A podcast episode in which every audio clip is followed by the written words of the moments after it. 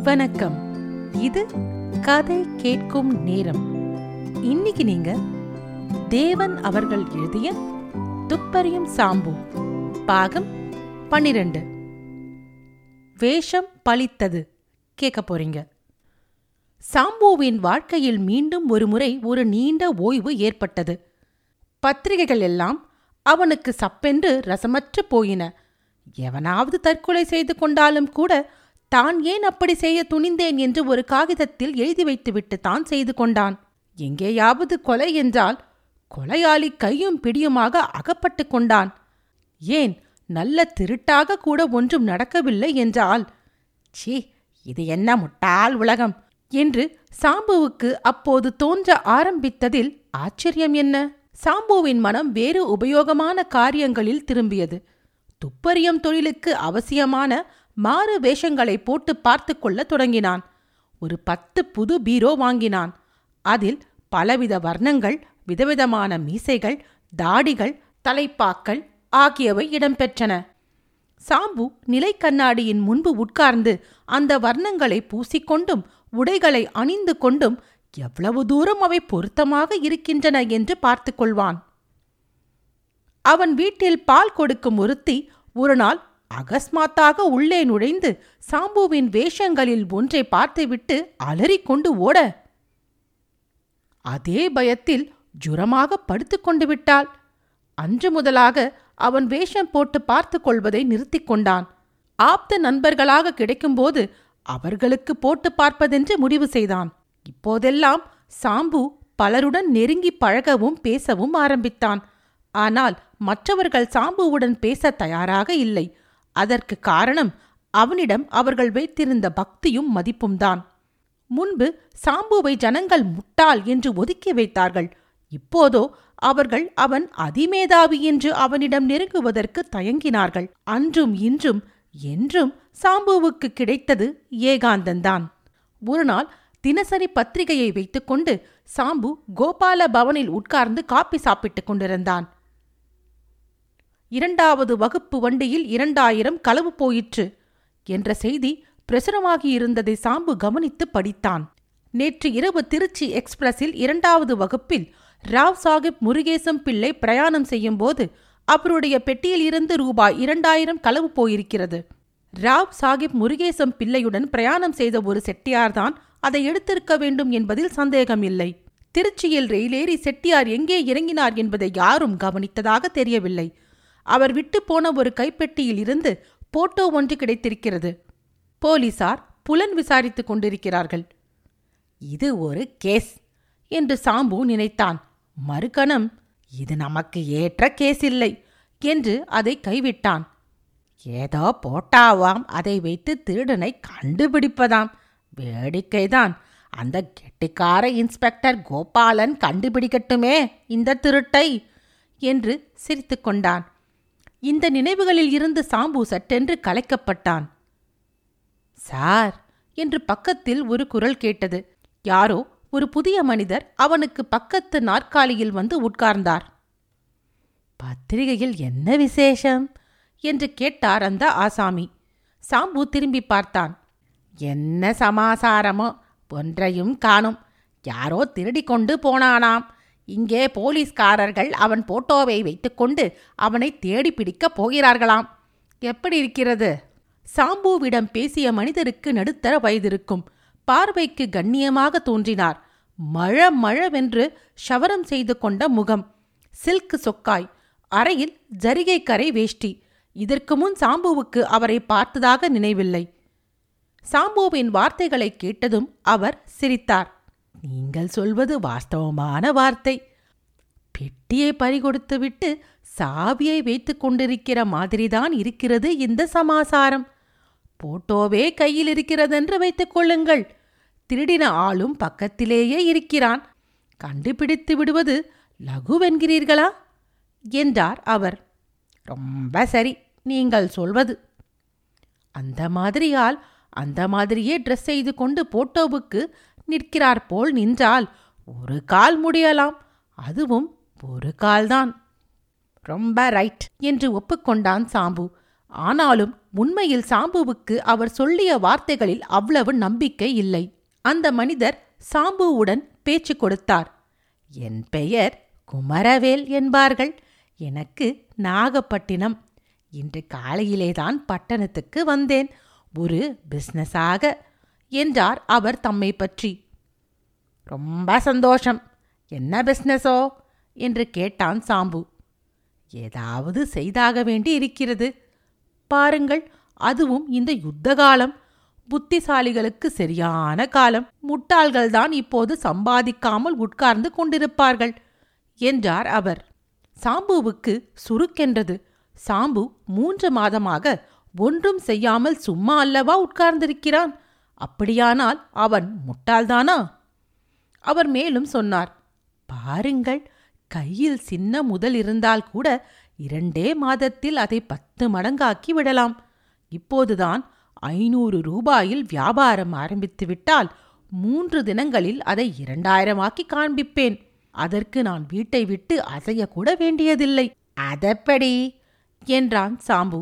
அவன் கையில் சேர்த்திருந்த ஆயிரத்து ஐநூறு ரூபாய்க்கு தலையை அப்போதே முணுக் முணுக்கென்று வலிக்க ஆரம்பித்து விட்டது எப்படியா?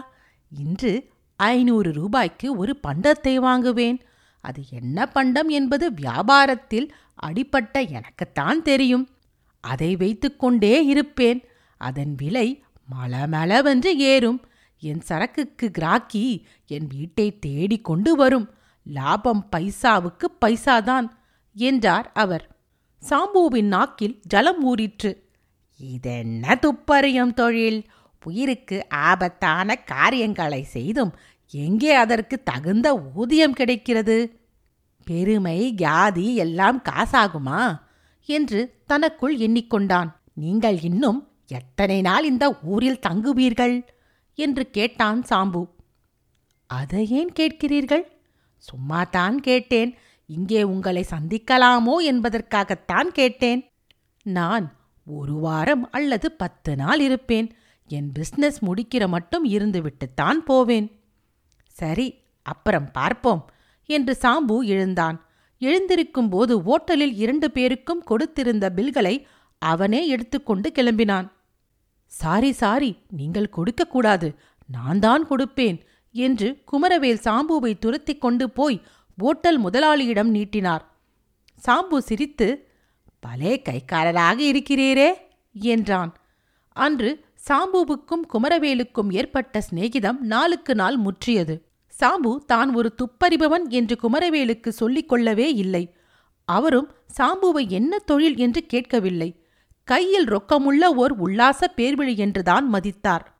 தினம் காலையில் ஏழாவது மணிக்குத் தவறாமல் சாம்புவும் குமரவேலுவும் சேர்ந்தாற்போல் காப்பி அருந்தினார்கள். இரண்டாம் வேளை டிபனுக்கு அநேகமாக அவர்கள் சந்தித்துக் கொள்வதுண்டு. சாம்பு புத்திசாலித்தனமாக நடந்து கொண்டான். மெல்ல மெல்ல தான் அவன் தனது காரியத்தை வெளியிட்டுக் கொண்டான். அதை வெளியிடும்போது குமரவேலுவும் சாம்புவும் ஆப்த நண்பர்களாகி நகமும் சதையும் போல ஆகிவிட்டனர். குமரவேல் சாம்புவின் வீட்டுக்கு வருவதும் மணிக்கணக்காக அளவலாவிக் கொண்டிருப்பதும் சகஜமாயின. இவர்கள் பேச்சும் சிரிப்பும் முழங்கிய முழக்கத்தில் தங்கள் தூக்கம் கெட்டுப்போவதாக கூட பக்கத்து வீட்டுக்காரர்கள் சொல்லிக் கொண்டார்கள். குமரவேல் தாராளமாக செலவு செய்தார். அவருடைய வியாபாரம் திருப்திகரமாக இருப்பதாகவும் எதிர்பார்த்த அளவுக்கு மேல் லாபம் கிடைப்பதாகவும் வெளியிட்டார். சாம்புவிடம் அவர் காட்டிய அன்பை உடன் பிறந்த சகோதரனிடம் எதிர்பார்க்க முடியாது. ஒரு நாள் அந்யோன்யமாக பேசிக் கொண்டிருக்கும்போது என் கையிலே பணம் கொஞ்சம் தேக்கமாயிருக்கிறது. அதை உங்கள் மூலமாக கொஞ்சம் விருத்தி செய்யலாம் என்று பார்க்கிறேன் என்று சாம்பு மெல்ல வெளியிட்டான். நானே உங்களிடம் சொல்லலாம் என்றிருந்தேன். எனக்கு கூட ஒரு பிசினஸில் இரண்டாயிரம் ரூபாய் வரை அனாமத்தாக வேண்டியிருக்கிறது. உங்களை கேட்கலாமா வேண்டாமா என்று நினைத்தேன். என்றைக்கும் என் பிசினஸில் போட்ட முதலுக்கு அழிவு கிடையாது. பலித்ததோ அதை ஆறாயிரமாகத்தான் காண்பீர்கள் என்றார். நான் ரெடி இதோ தருகிறேன் ஒரு செக் என்று சாம்பு துள்ளி எழுந்தான். உடனே ஆயிரம் ரூபாய் கைமேல் கிடைத்து விட்டதாகவே அவன் மனம் ஆனந்தித்தது. அப்போது குமரவேல் சாம்புவின் வீட்டு ஹாலில் உட்கார்ந்திருந்தார். இரவு மணி எட்டு அடித்திருக்கும். சாம்பு எழுந்து சென்று பீரோவை திறந்தான். குமரவேலுவும் பின்தொடர்ந்தார். அந்த பீரோவுக்குள்தான் எத்தனையோ விதமான உடைகளும் மாறுவேஷத்துக்கு வேண்டிய பொருள்களும் வைத்து நிரப்பியிருந்தான் சாம்பு. இதெல்லாம் என்ன ஹோய்? என்று கேட்டார் குமரவேல். சாம்பு இப்போது தன் தொழில் என்னவென்று வெளியிட வேண்டியிருக்குமோ? என்று பயந்தான். ஒரு யோசனை பளிச்சென்று தோன்றியது. உடனே எனக்கு நாடகம் என்றால் ஒரு காலத்தில் ஒரே பைத்தியம். எத்தனையோ வேஷங்கள் போட்டிருக்கிறேன். அந்த உடைகள்தான் வைத்திருக்கிறேன் என்றான். சொன்னதோடு நில்லாமல் பீரோவுக்குள்ளிருந்த ஒரு பெரிய ஜரிகை முண்டாசை அவர் தலையில் வைத்து அழுத்தினான். ஒரு டிராயரில் இருந்து ஒரு பொய் மீசையை எடுத்து குமரவேல் மூக்குக்கு அடியில் வைத்தான். அது ஸ்பிரிங் மீசையானதால் கப்பென்று பிடித்து கொண்டது. சாம்பு ஒரு பட்டை ஜருகி அங்கவஸ்திரத்தை எடுத்து அவர் மேலே வீசி மார்புக்கு முன்பாக அலங்காரமாக நீட்டினான். பிறகு அவர் எதிரில் நின்று கொண்டு சார் உம்மை இப்போது பார்த்தால் எப்படி இருக்கிறது தெரியுமோ இல்லையோ? அசல் மாப்பிள்ளைதான். ஊர்வலத்துக்கு தயார்தான். நம்ம கோபாலன் பார்த்தால் உம்மை கொண்டே போய்விடுவார் என்றான். அது யார் கோபாலன்? நம்ம இன்ஸ்பெக்டர் கோபாலன் தான் அடடே கொஞ்ச நாளாக அவர் வரவே இல்லையே. நீங்கள் வந்த பிறகு அவரைதான் அடியோடு மறந்துவிட்டேன். நான் பார்க்கவில்லை என்று கூட கோபித்துக் கொண்டிருப்பார். சொல்லி அனுப்பி உங்களை அறிமுகம் செய்து வைக்கணும். அதெல்லாம் வேண்டாம் சாம்பு சார். எதற்கு புது சிநேகம்? என்றார் குமரவேல். கோபாலனை நீங்கள் என்னமோ என்று நினைத்து விட்டீர்கள். உங்களைக் கண்டால் அவர் விடவே மாட்டார் என்றான் சாம்பு. அந்த க்ஷணம் சொல்லி வைத்தாற்போல் வாசற்கதவை திறந்து கொண்டு அந்த இன்ஸ்பெக்டர் கோபாலனே நுழைந்தார். ஒரு வினாடியில் ஒரே பார்வையில் சாம்புவையும் அவன் முன்பு நின்ற குமரவேலையும் பார்த்தார். அவருக்கு பளிச்சென்று என்னமோ தோன்றியது. சட்டென்று தமது சட்டை பையில் கையை விட்டு ஒரு போட்டோவை எடுத்து குமரவேலையும் போட்டோவையும் மாறி மாறி பார்க்கத் தொடங்கினார். நீங்கள் வந்து விடுவீர்கள் என்று இப்போது நினைத்தேன். உடனே வந்து விட்டீர்கள். இல்லாவிட்டால் இவரை உங்களிடம் நானே அழைத்து வருவதாக இருந்தேன் என்றான் சாம்பு. சரி பார்த்துவிட்டேன் இனி இவர் வேஷத்தை கலைத்துவிட்டு என்னோடு அனுப்புங்கள் சாம்பு என்றார் கோபாலன். பிறகு குமரவேல் பக்கம் திரும்பி என்ன சார் மரியாதையா நடக்கிறீங்களா? இல்லை போலீஸ் மரியாதையோடு ஊர்வலமாகத்தான் வருவீர்களோ?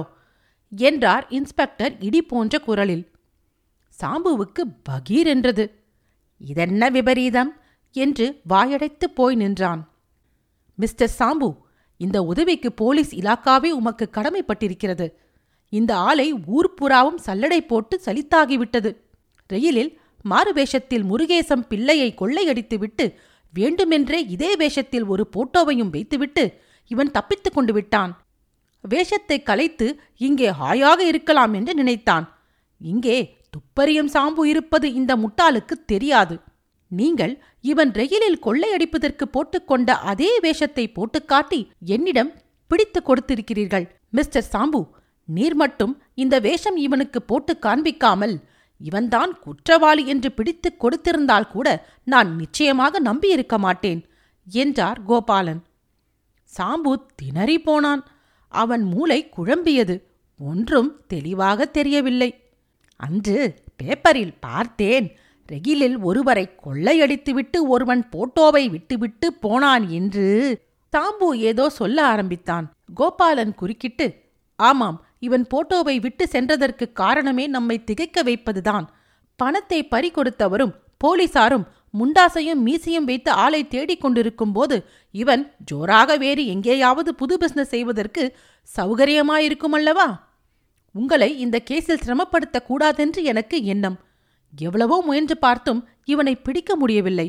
கடைசியில் உங்களைத்தான் தொந்தரவு செய்ய வேண்டும் என்று ஏற்பட்டே இங்கே வந்தேன். இங்கே என்னடாவென்றால் நான் சொல்வதற்கு முன்பு நீர் ஆசாமிக்கு மீசையும் முண்டாசும் வைத்து பழைய வேஷத்திலேயே அவனை ஆஜர்படுத்தியிருக்கிறீர் என்றார். சாம்பு மௌனம் சாதித்தான். மௌனம் சர்வார்த்த சாதகம் என்று பெரியோர் சும்மாவா சொல்லியிருக்கிறார்கள்? குமரவேல் சாம்புவை வாயார திட்டினான். படுபாவி கடைசி வரையில் ஏமாற்றினானே. நான் அவனுக்கு வேஷம் போட்டுக் கொண்டிருந்ததாக எண்ணியிருந்த போதெல்லாம் அவன் அல்லவா எனக்கு வேஷம் போட்டிருக்கிறான்? அவன் அசட்டு மூஞ்சியில் இடி விழ என்றான். ஆனால் சாம்புவை போலீஸ் இலாக்காவையும் விட அதிகம் போற்றியவர் ஒருவர்தான். தான் பறிகொடுத்த பணத்தை திரும்ப பெற்ற ராவ் சாஹிப் முருகேசம் பிள்ளைதான் அவர். சாம்புவுக்கு ஒரு வைர மோதிரம் இனாம் தந்தார். அதோடு சாம்புவைப் போல் தத்ரூபமாக ஒரு சிலை தயாரித்து அதையும் அவனுக்கு இனாமாக அளித்தார். அதை பெற்றுக்கொண்டபோது சாம்புவின் முகத்திலும் சிலையின் முகத்திலும் ஏக காலத்தில் அசடு வழிந்தது. துப்பறியும் சாம்பு பாகம் பன்னிரண்டு கேட்டதற்கு நன்றி. இன்னொரு பகுதியில் உங்களை மீண்டும் சந்திக்கிறேன். நன்றி ராரா.